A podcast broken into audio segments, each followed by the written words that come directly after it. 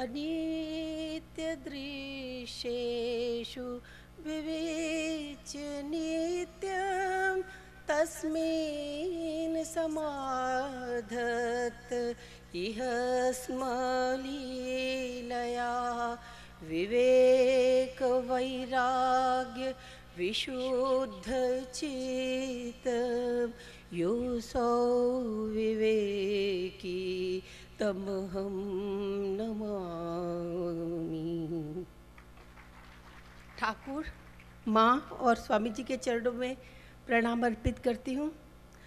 आज के सभापति स्वामी ब्रह्मस्थानंद जी, राजकोट रामकृष्ण मिशन के अध्यक्ष स्वामी सर्वस्थानंद जी, मेरी विद्वान बहन सुरुचि जी, मठ में उपस्थित सभी सन्यासीगण पूजनीय ब्रह्मचारी गण मेरे मित्रों और आज की युवा शक्ति, सबको मेरा यथावत प्रणाम, नमस्कार व स्नेह।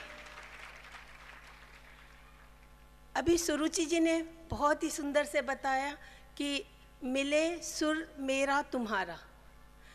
और सवेरे भी हमने कितने सुंदर संगीत सुने।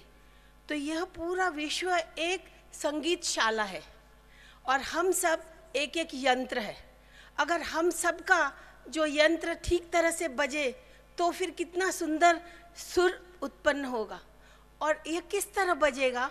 जब हम उस यंत्री, हम लोग यंत्र हैं और ऊपर है यंत्री, उनके सुर में अगर हम, हमारा सुर मिला सके, तभी यह यंत्र अच्छी तरह से बच सकेगा। और यह मिलाने का काम कौन करता है? वह करता है हमारा मन।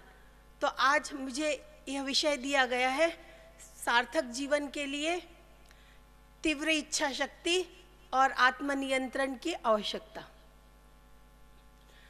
हम तो ज़रूर सोच रहे होंगे कि ये सब बड़ी बड़ी बातें, हमें क्या करना है? हमारा तो जीवन अच्छे से चल रहा है। हमको मन की शक्ति की क्या आवश्यकता है? परंतु जरा सोचिए, कुछ भी हम गहन विषय में अध्ययन करने की सोचते हैं, पर उसके बदले में हम बैठ जाते हैं टीवी के सामने घंटों क्रिकेट में, क्रिकेट मैच देखते रहते हैं। कुछ संकल्प करते हैं, पर पूरा नहीं कर पाते हैं। और मन पता नहीं कहाँ कहाँ भटकते रहता कभी भूतकाल में, कभी भविष्य काल में। और उसके, ऐसे ही मन को स्वामी जी ने क्या कहा है? स्वामी जी ने कहा है, ये मन एक बंदर की तरह है, जो स्वभावतः तो चंचल है ही, और उस पर उसको वासना रूपी मदिरा का पान करा दिया गया हो। और ईर्ष्या रूपी बिच्छू ने डस लिया है। और साथ ही साथ अहंकार का भूत उसके मन में सवार हो गया है। तो हम देखते हैं हमारा कितना खतरनाक मन है हमारा। इसके ठीक विपरीत हम स्वामी जी के मन को देखें, उसके विषय में थोड़ा चिंतन करें। हम अक्सर देखते हैं स्वामी जी के दो चित्र। एक तो है उनकी ध्यान मग्न मूर्ति और दूसरा है शिकागो में भाषण देते समय उनका तेजोमय दीप्त चेहरा। ये दो चित्र हमें क्या संदेश देते हैं? कि सार्थक जीवन के लिए पहली सीढ़ी है आत्मसंयम और उसके फलस्वरूप यह अमोघ शक्ति, आत्मबल उत्पन्न होता है। एक छोटी सी घटना के द्वारा बताते हैं। उनके स्वामी जी के जो शिष्य थे मनमतनाथ गंगोपाध्याय, वे अपनी स्मृति कथा में लिखते हैं कि एक बार स्वामी जी बेलूर मठ के पुराने मंदिर के सामने पद चालना कर रहे थे। उनकी गंभीर मुद्रा थी और मुख से उनका सिर्फ़ यही निकल रहा था, गर्जनतम राम रामेति ब्रुवंतम राम रामेति। ऐसा लग रहा था जैसे कि राम रूपी श्री रामकृष्ण की ढेवरी पर स्वामी जी जो महावीर रूपी स्वामी जी उनकी रक्षा कर रहे हैं। पर अचानक वो दरवाजे के पास जाकर आकाश की तरफ़ हाथ उठाकर, दोनों हाथ उठाकर क्या कहते मैं सूर्य चंद्र के गति का भी रोध कर सकता हूँ। इतनी शक्ति, इतना बल, ये कैसे आया? तो हम सब देखते हैं कि चाहे वो गृहिणी हो, चाहे आपके समान विद्यार्थी हो, एक डॉक्टर हो या इंजीनियर हो, सबको मन के शक्ति की और विल पावर, इच्छा शक्ति की बहुत ही अधिक आवश्यकता है। अब देखिए, सार्थक जीवन के बारे में हमारी कितनी गलत धारणा है। हम सबको लगता है सार्थक जीवन अर्थात खूब सारा पैसा हो, तीन चार बार विदेश यात्रा हो बड़ी बड़ी गाड़ियाँ हो, और अच्छे से बच्चे हो, सुंदर पत्नी हो, बस यहीं पे हमारा जीवन समाप्त हो जाता है। पर स्वामी जी क्या कहते हैं? स्वामी जी कहते हैं, सार्थक जीवन अर्थात अपनी भीतर की दिव्यता को प्रकाश करना, और यह दिव्यता क्या है? दिव्यता है निस्वार्थता, निर्भीकता देश के प्रति सच्चा प्रेम, सत्य के पथ पर चलना और पवित्रता। तो हम सार्थक जीवन के बारे में जानने की कोशिश करें और उसके सहारे हम आगे बढ़ें। शिक्षा के बारे में भी स्वामी जी के मत क्या हैं? शिक्षा के बारे में वे कहते हैं, शिक्षा कोई किताबी ज्ञान नहीं है, कोई बड़ी बड़ी पढ़ाई नहीं है, अधिक तथ्यों को इकट्ठा करना नहीं है, पर हमारे अंदर जो भी इच्छा शक्ति है, उसको अधिक से अधिक बढ़ाना और उसे सच्ची दिशा देना है।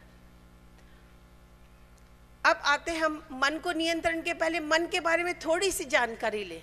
मन है क्या? मन एक सूक्ष्म जड़ वस्तु है, जो आत्मा को शरीर से, शरीर के साथ कनेक्ट करती है, सहायता उसको जोड़ती है। मन एक सर्वव्यापी है और यह हमेशा चंचल रहता है इसकी गति इधर उधर जाती है यह मन है। सिर्फ़ एकमात्र आत्मा ही चैतन्य है। और मन क्या करता? अगर हम आत्मा को इंद्रियों के सहारे देखते हैं तो उसको शरीर कहेंगे, और अगर विचारों के सहारे देखते हैं तो उसको मन कहेंगे। मन एक बहुत ही पावरफुल इंस्ट्रूमेंट है। मन मान लो एक पर्दे की तरह है। जो आत्मा को बाह्य जगत से अलग करती है। यह पर्दा जितना स्वच्छ होगा, स्वच्छ अर्थात हमारे मन में जितनी भी गंदगी कम होगी, जैसे कामना वासना, ईर्ष्या, क्रोध, ये सब जितने कम होंगे, उतनी ही हमारी जो चैतन्य शक्ति है, जो आत्मा की शक्ति हो, हमारे थ्रू ज़्यादा प्रकट होगी। ठाकुर कैसे कहते हैं? ठाकुर कहते हैं, शुद्ध आत्मा, शुद्ध मन और शुद्ध बुद्धि एक है। स्वामी जी क्या कहते हैं? सारा धर्म अपना अव्यक्त आत्मा को प्रकट करना है। तो आप समझ लीजिए, मन कितना बड़ा इंस्ट्रूमेंट है। और सारी आध्यात्मिक साधना यह सब मन को ठीक करने के लिए ही है। अब हम देखते हैं, मन कहाँ पर रहता है? मन का स्थान मस्तिष्क में पहले कहा जाता था, सामने के भाग में फ्रंटल लोब में रहता है। पर साइंटिस्टों ने देखा कि आ, मन का अगर मस्तिष्क का तीन चौथाई भाग निकाल भी दिया गया है तो भी मन मतलब एक व्यक्ति की चेतनता रहती है। तो इस कारण अब मन का स्थान हृदय में बताया जाता है। तो यह मन इस तरह से एक हृदय में रहता है। मन दो प्रकार के होते हैं। एक व्यष्टि मन जैसे हम सबका अलग अलग मन और समष्टि मन जिसको यूनिवर्सल माइंड कहते हैं। समष्टि मन का एक छोटा उदाहरण देते हैं। एक बार स्वामी जी बेलूर मठ में सो रहे थे। रात को अचानक दो बजे उनको, उनकी नींद खुल गई और बहुत बेचैनी होने लगी। उनके जो गुरु भाई थे, वो स्वामी विज्ञानानंद जी उनके पास आए और कहने लगे, स्वामी जी, आपको क्या नींद नहीं आ रही है? स्वामी जी कहने लगे, मैं सोया तो था अच्छे तरह से, पर रात को पता नहीं दो बजे अचानक धक्का सा लगा और ऐसा लगा कोई दुर्घटना हुई है। स्वामी विज्ञानंद जी अपने मन में सोचने लगे, अभी क्या दुर्घटना हो सकती है? ये उनको कुछ ऐसा विश्वास नहीं हुआ। परंतु दूसरे दिन समाचार पत्र में पाया गया, फिजी द्वीप के पास, के द्वीप में अग्निकांड में कई लोग मारे गए और वह घटना ठीक दो बजे ही रात को घटी थी। तो ये जो महापुरुषों का मन होता है, सबके साथ जुड़ा होता है। कोई भी दुर्घटना हो कुछ भी हो तो उनके मन में एकदम असर होता उनको जल्दी से पता लग जाता है। ऐसे ही माँ का मन भी था यूनिवर्सल माइंड कहते हैं।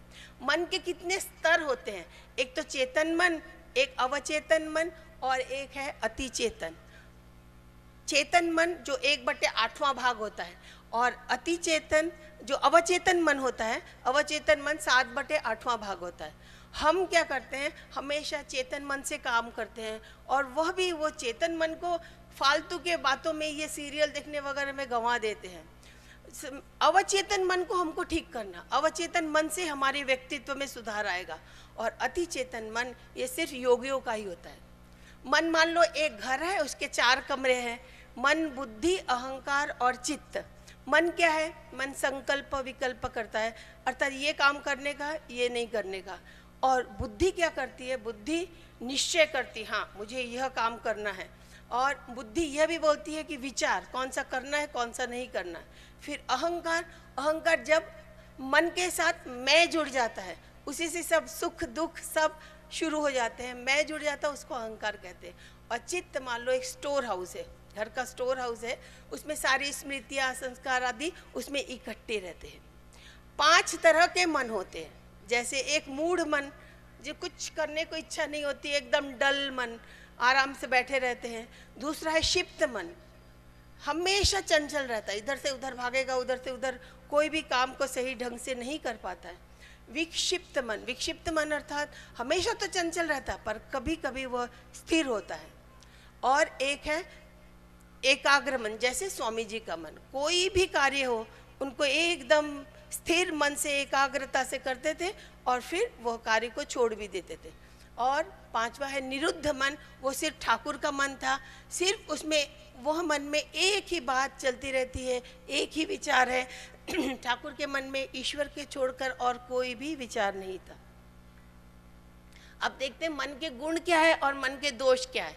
मन का गुण सबसे बड़ा है इच्छा शक्ति विल पावर विल पर अगर आदमी सोचे तो वह कुछ भी कर सकता है। जैसे हम देखते हैं एवरेस्ट में एवरेस्ट चढ़ाई तेनसिंग नोरके ने की, अब्राहम लिंकन इत्यादि कितने हम उदाहरण देखते हैं।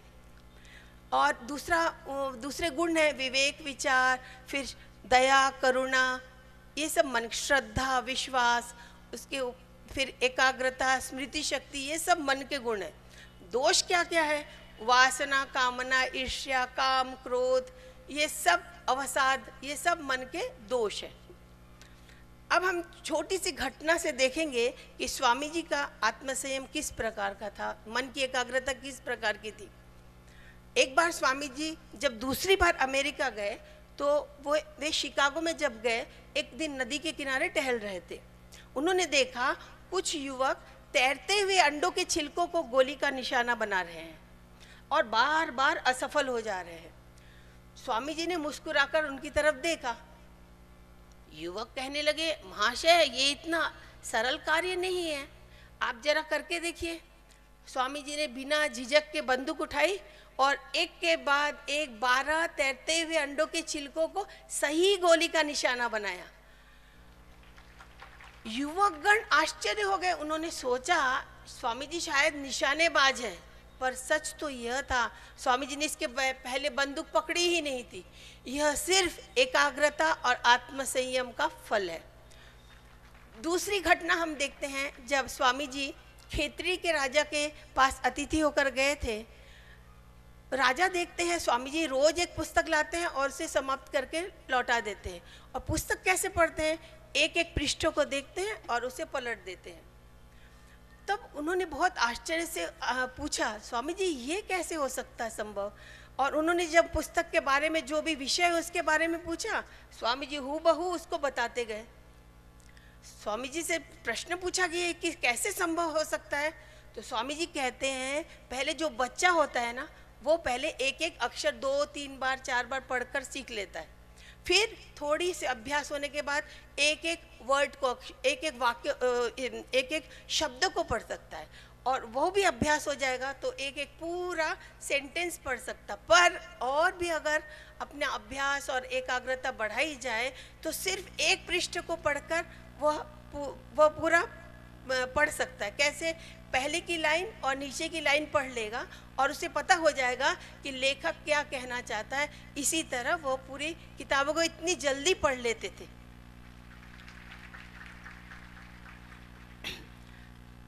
अब हम क्या ऐसे मन के अधिकारी होना चाहेंगे? आप ही बोलिए। तो हम इसके उपाय कुछ देखते हैं। इसके उपाय हैं पाँच। निखिल, स्वामी निखिलात्मन जी का एक किताब है, बहुत ही सुंदर, आत्मविश्वास, आप ज़रूर पढ़िए। पाँच है पंचशील। पहला है आत्मशक्ति, अर्थात इच्छा शक्ति अपनी इच्छा शक्ति को बढ़ाना है।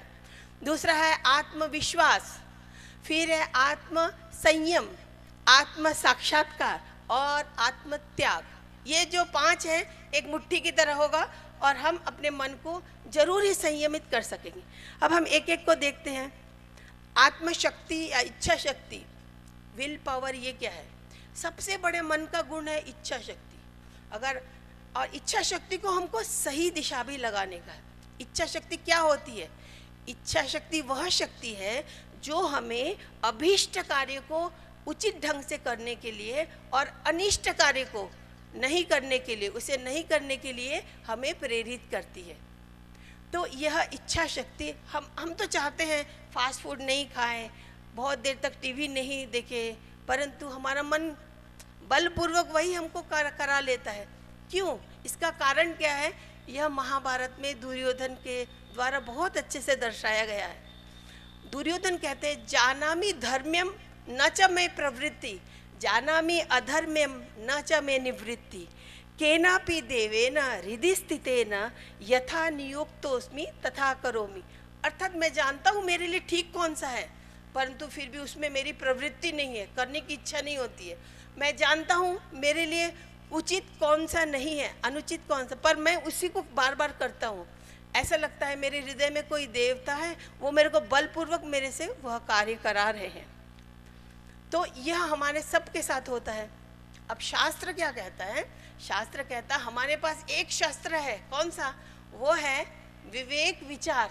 बहुत बड़ा अस्त्र है। विवेक विचार से आज के युवा शक्ति को हमें उन्हें यह जानना चाहिए, कौन सा उनके लिए ठीक है, कौन सा गलत है। बस अगर यह विवेक विचार आ गया तो हम ज़रूर आत्मनियंत्रण कर पाएँगे। कठोपनिषद में बताया गया है, श्रेय और प्रेय। बहुत सुंदर है। श्रेय मतलब मेरे लिए कौन सा अच्छा है और प्रेय मतलब मुझे कौन सा अच्छा लगता है? अगर हम श्रेय और प्रेय के बीच में एक विवेक विचार से, बुद्धि से काम करेंगे, उसको अलग करेंगे तो हम ज़रूर ही अपने इसमें सफल हो सकेंगे। परंतु एक ही बात है, श्रेय और प्रेय दोनों को एक साथ हम नहीं अपना सकते हैं। एक को करने के लिए, एक को छोड़ना ही पड़ेगा। अब देखिए इच्छा शक्ति को सही दिशा अगर मान लो नहीं दिया जाए तो उसके बहुत बुरे परिणाम होते हैं। हम देखते हैं हिटलर, ओसामा बिन लादिन आदि की तरह बहुत ही खराब परिणाम होते हैं। तो इच्छा शक्ति को ठीक से लाने के लिए हमको दो चीज़ चाहिए। एक तो हमारा लक्ष्य लक्ष्य बिल्कुल बराबर होना चाहिए, एकदम ठीक लक्ष्य होना चाहिए और उसके साथ साथ एक बहुत अच्छा आदर्श होना चाहिए। तो स्वामी जी के सिवा कोई अच्छा आदर्श है क्या? स्वामी जी को हम अपना आदर्श पकड़े और उनकी राह, दिखाए हुए राह पे चले।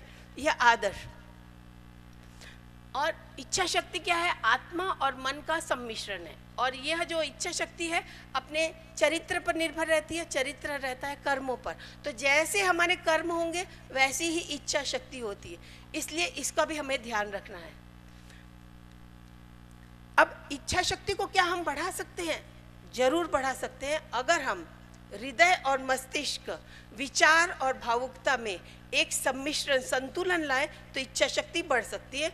और दूसरी बात है, हमेशा वर्तमान में रहना है। वर्तमान में रहकर अपने को सशक्त बनाने का। दूसरा है आत्मविश्वास। हमने कल ही सुना था, पुराना धर्म क्या कहता है? जिसको ईश्वर पर विश्वास नहीं है, वह नास्तिक है। और जिसको नया धर्म क्या कहता है? जिसको अपने ऊपर विश्वास नहीं है, वही नास्तिक है। आत्मविश्वास अर्थात क्या है? आत्मविश्वास अर्थात हमारे अंदर एक उच्च आत्मा है। हम अमृत के संतान हैं। हम क्यों गलत काम करेंगे? ये एक दृढ़ इच्छा हमारे मन में हो तो उसी को हम आत्मविश्वास कहते हैं। आत्मविश्वास को हम और पाँच छह भागों में डिवाइड कर सकते हैं। पहला तो पाप को अस्वीकार। पापी हमारे से सबसे गलती हो सकती है। कितनी गलतियाँ हम करते पर हम आज देखते हैं, युवा पीढ़ी आज बहुत ही कमज़ोर दिमाग, कमज़ोर मन के हो गए। अपना जीवन भी बलिदान करने के लिए तैयार हो जाती, ये कोई बात नहीं हुई। स्वामी जी को बिल्कुल यह पसंद नहीं था। वह कमज़ोरी को हटाए, कमज़ोरी को हटाकर फिर नए सिरे से, नई शक्ति से हम चलने की कोशिश करें। तो यह पाप को का स्वामी जी कहते हैं, तुम सिंह तुल्य हो, तुम भेड़ नहीं हो। सिंह तुल्य मतलब तुम उच्च आत्मा हो। भेड़ मतलब कमज़ोर इंसान नहीं हो। इसलिए उठो उठो और अपना काम फिर से शुरू करो। सबसे बड़ी यही भूल होगी जो हम कहेंगे, हम कमज़ोर हैं। अभी निखिलेश्वरानंद जी ने कितने अच्छे से कहा कि हमको ये नहीं बनेगा, हम ये नहीं कर सकते। ज़्यादा नारियों में है कि हम घर के बाहर अकेले नहीं जा सकते। उनको साथ साथ कोई, किसी को ले जाना पड़ेगा। कोई भी पुरुष घर के होंगे, वो साथ साथ जाएँगे। नहीं, सब काम नारियों को भी सीखना चाहिए। सब काम सीख के वो आगे बढ़ते जाना चाहिए। फिर पुरुषार्थ। पुरुषार्थ, अपने में जो शक्ति है, उसको बढ़े। स्वामी जी कहते हैं, खड़े हो, साहसी बनो, शक्तिमान बनो, सारा दायित्व उत्तरदायित्व अपने कंधों पर लो। जान लो, तुम अपने भाग्य के निर्माता हो। जो बल और सहायता तुम्हें चाहिए, सब कुछ तुम्हारे अंदर है। अपना भविष्य स्वयं गढ़ो। तो ये है पुरुषार्थ। अपने में एक बल होना चाहिए। उसके बाद आता है साहस। स्वामी जी के और एक ज्वालामयी ज्वालामयी अपने उपदेश हैं। मेरे युवकों, सिर्फ़ युवक नहीं, युवतियाँ भी है। मेरे युवकों, साहसी बनो। साहसी बनो, तुम आगे बढ़ो, तुम में सब कुछ है। तुम महान कार्य के लिए आए हो। चाहे वज्र भी गिरे, पर निडर खड़े रहो। खड़े हो जाओ और कार्य में लग जाओ। और साहस करो, एक बार आदमी मरता है उससे मत डरो। मेरे मेरे जो शिष्य वो कायर न हो मुझे कायरता से घृणा है। तो आज हम अगर कायरता से कायरता को एकदम अपने इससे निकाल दे वही स्वामी जी की सबसे बड़ी उपदेश हम पालन कर सकेंगे। आज के आज आ, हमारे युवतियों में जो कितना अत्याचार हुआ है उससे युवतियों को डरना नहीं चाहिए घर से नहीं निकलना ये नहीं कर ये कोई सॉल्यूशन नहीं हुआ। युवतियों के और दुगने साहस से उसका उसका ये उसको फेस करना चाहिए और अपने अंदर जो शक्ति है, दुर्गा शक्ति, हम तो मातृशक्ति हैं। हम क्यों किसी से डरे? हमारे से ये पूरा भुवन चल रहा है। तो इसलिए वो शक्ति को बढ़ाकर और युवतियों को आगे बढ़ना चाहिए। फिर है तीन बल। Swami ji one in three कहते थे। एक तो है लौह के समान दृढ़ प्रेशी स्नायु, इस्पात के समान स्नायु और दृढ़ इच्छा शक्ति। आजकल हम वन इन टू कितना देखते हैं? ये स्वामी जी का वन इन थ्री का उपदेश है। तो शारीरिक बल, सुदृढ़ शरीर की स्वामी जी बहुत ही आशा रखते थे युवकों से कि वो पहले स्वस्थ रहे बाद में धर्म। पहले गीता पढ़ने की अपेक्षा वे फुटबॉल खेले तो जल, जल्दी ईश्वर मिलेगा। यह है शारीरिक शक्ति। साथ साथ दूसरा बल है मानसिक बल बढ़ाए और आत्मिक बल बढ़ाए। चरित्र निर्माण। यह आज के युवा युवा शक्ति की सबसे बड़ी आवश्यकता है चरित्र निर्माण एक अगर अच्छा होगा तो वो एक लोहे की दीवार की तरह है। और उस लोहे की दीवार को कोई भी शक्ति तोड़ नहीं सकती। कैसे होगा ये चरित्र निर्माण? हमारे में पवित्रता अगर निस्वार्थता आए और सत्य बस यही तीन चीज़ अगर हम करें तो हमारा एक चरित्र निर्माण हो सकता। है शुरू से अगर करेंगे तो बाद हमारे पूरी जी, पूरा जीवन उसके ऊपर गठित होगा। फिर है आत्मसंयम। आत्मसंयम में फिर हम उसको डिवाइड कर सकते हैं। सत्य और अहिंसा। सत्य ठाकुर कहते हैं, कलयुग की तपस्या है। सत्य को बिल्कुल छोड़ना नहीं, किसी भी बलबूते पर सत्य को नहीं छोड़ना। अहिंसा। ब्रह्मचर्य। ब्रह्मचर्य अर्थात शरीर और मन से पवित्र होना। शम और दम। इतनी सारी हमारे आज भोग की वस्तुएँ उपलब्ध है और युवकों को तो सब चीज़ सहज उपलब्ध है। इसलिए युवक को बहुत ही शम और दम। शास्त्र कहता है, शम और दम। ये दो अस्त्र है, शम अर्थात मन को, वो विषय से रोकना और दम अर्थात इंद्रियों को रोकना। तो ये श्रेय और प्रेय। अगर हम इसको चुने, कौन सा मुझे करना, कौन सा नहीं करना है तो हम अपने इंद्रियों को संयम करने में समर्थ हो सकेंगे। अभ्यास और वैराग्य गीता में भी यही देखा गया है। एक ही कार्य को, एक रूटीन बना लेने का, नित्य नैमित्तिक और अच्छे अच्छे आदतों को हमको डालना है और नित्य नैमित्तिक वही वही बार बार कार्य करना है, उससे हमारा क्या, वो मेरा स्वभाव बन जाएगा। स्वभाव से फिर चरित्र बन जाएगा, और चरित्र से ही एक व्यक्तित्व बन जाएगा। तो इस कारण वैराग्य अर्थात कुछ छोड़ना नहीं, साधु नहीं बनना है, परंतु कुछ करने के लिए कुछ तो छोड़ना ही पड़ेगा। अगर परीक्षा में अच्छे अंक लाने हैं तो हमको टीवी कम करना ही पड़ेगा। टीवी देखना कम करना ही पड़ेगा। फिर है मन मुख एक। ठाकुर का बड़ा उपदेश है, ठाकुर स्वामी जी का। मन में जो हो, वही मुँह में लाए और उसी ढंग से अपना कार्य करे। ये बहुत बड़ी एक शक्ति है। अपरिग्रह। बहुत चीज़ों को इकट्ठा ना करे। थोड़ी चीज़ें रखे, पर उसको बहुत सलीके से रखे। ठाकुर को एलो मेलो भाव बिल्कुल पसंद नहीं था। एलो मेलो मतलब इधर की चीज़ उधर उधर की चीज़ इधर। एलो मेलो नहीं, सब चीज़ ठीक से रखे, थोड़ी चीज़ रखे, इससे जीवन और सहज ढंग से चलने लगेगा। कर्म कुशलता कर्म कुशलता, छोटे काम हो या बड़े काम हो, सबको कुशल ढंग से करे, एकाग्रता से करे और ठीक ढंग से करे। पर कुशलता, कर्म करने के बाद कर्म को छोड़ना भी आना चाहिए। अटैचमेंट और डिटैचमेंट दोनों साथ साथ होना चाहिए। आत्मत्याग एक है आत्मत्याग अर्थात निस्वार्थता। स्वामी जी कहते हैं, अगर एक व्यक्ति निस्वार्थ है तो उसे कोई मंदिर मस्जिद में जाने की ज़रूरत नहीं है, उसे कोई शास्त्र पढ़ने की ज़रूरत नहीं, निस्वार्थता इतना बड़ा गुण है। और अखंडानंद जी को तो उन्होंने कहा ही था, अभी तक तुमने सुना है मातृ देवो भव पितृ देवो भव। पर मैं आज तुम्हें कहता हूँ, दरिद्रो देवो भव, मूर्ख देवो भव, चांडाल देवो भव। अर्थात हमें चांडाल को गले लगाना है, मूर्खों को अच्छे से शिक्षा देने की है, दरिद्र को नारायण रूप से सेवा करने की है। ये कब हो सकेगा? जब हम स्वयं अच्छे बनेंगे तभी। और आत्म साक्षात्कार ये अंतिम है आत्म साक्षात्कार अर्थात रोज सवेरे पाँच से दस मिनट एक चीज़ पर अपन ध्यान लगाए। कुछ, किसी वस्तु पर या कोई मूर्ति पर या स्वामी जी के ऊपर हम अगर सवेरे शाम ध्यान करें तो हम देखते जाएँगे हमारे विचारों के जो तूफ़ान है, वो धीरे धीरे कम होने लगेंगे। और धीरे धीरे हमारी शक्ति जो है, वो एकाग्र होने लगेगी, एकाग्रता बढ़ने लगेगी। और साथ ही साथ, रात को सोते समय सिर्फ़ पाँच मिनट स्वामी जी की कोई भी पुस्तक आप पढ़िए यह आत्मा साक्षात। अंत में मैं कहूँगी, आज हमने तो काफ़ी उपदेश सुने। परंतु उस उपदेश में से हम स्वामी जी से यही प्रार्थना करें कि थोड़े से एक उपदेश सिर्फ़ अपने साथ ले जाए, उस पर मनन करें, चिंतन करें और उस पर उसको अपने जीवन में लाने की प्रयास करें। तो क्योंकि हमने सुना है, नहीं जा, सुनने से सुनना अच्छा है, सुनने से अच्छा है जानना और जानने से अच्छा है अपने अनुभव में लाना। अंत में मैं स्वामी जी के आशीर्वचन से अपना वक्तव्य समाप्त करती हूँ। स्वामी जी ने एरिक हेमंड को कहा था कि मैं, हो सकता है मेरा जीवन, मेरा ये देह मैं परित्याग करूँ। इसे जीर्ण वस्त्र की तरह त्याग कर दूँ। परंतु मैं सर्वत्र, हमेशा हर व्यक्ति को तब तक प्रेरित करता रहूँगा, जब तक सब यह न समझ ले कि वे ईश्वर के साथ एक आकार है।